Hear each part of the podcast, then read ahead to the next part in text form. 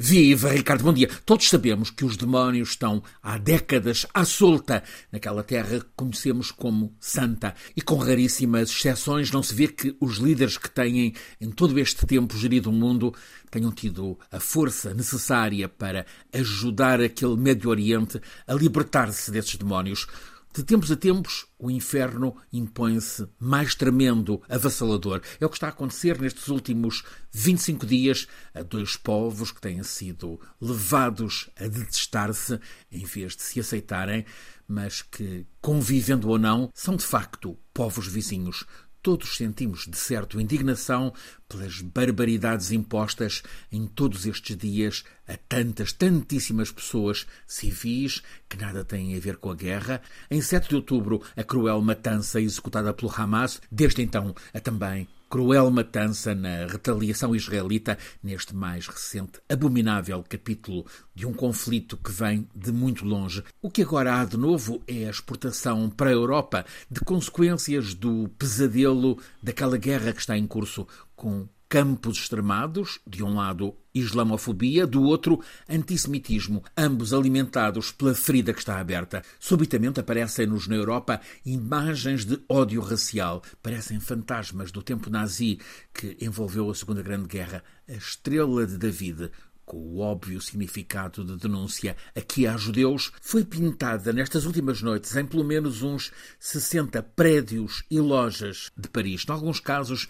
bem no centro da capital francesa, o 14º bairro Montparnasse. Histórias semelhantes em Berlim, em Londres, em Viena. Na madrugada de ontem, cruzes suásticas pintadas na ala hebraica do cemitério principal da capital austríaca. No domingo tinha sido no Daguestão, a mais muçulmana das repúblicas russas no Cáucaso. A multidão invadiu a placa do aeroporto, furiosa para atacar os passageiros judeus que chegavam no voo vindo de Tel Aviv.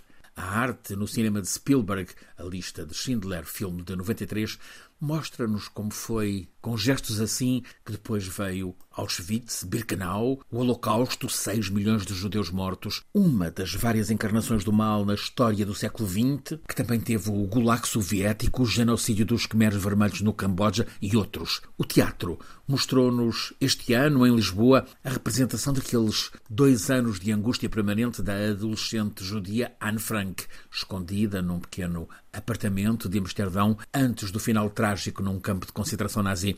Os historiadores identificam vários tipos de antissemitismo. Há o religioso, que julga os judeus responsáveis pela morte de Cristo, o antissemitismo económico, que vê os judeus usurários, obcecados pelo dinheiro, e há também o novo antissemitismo, que explora o conflito israelo-árabe para negar o direito de Israel à existência. Evidentemente, é absolutamente legítimo, mesmo devido criticar a condução política de Israel, mas negar o seu direito à existência, isso é intolerável. Idem em relação à Palestina. É inevitável voltarmos a um dos livros essenciais do século XX. Se isto é um homem, relato autobiográfico do vivido pelo químico Primo Levi, judeu-italiano deportado para Auschwitz. Ele sobreviveu até se suicidar. Sobreviveu para nos deixar, em relato com o rigor de cientista, uma memória factual do funcionamento do sistema de extermínio naquele inferno da humanidade, para que os valores da razão e do sentimento humano prevaleçam sobre as ideologias do ódio. Primo Levi avisou aquela peste foi extinta, mas a infecção pode voltar. Numa parede branca do Memorial do Holocausto em Berlim está inscrito esse alerta: aconteceu, pode voltar a acontecer.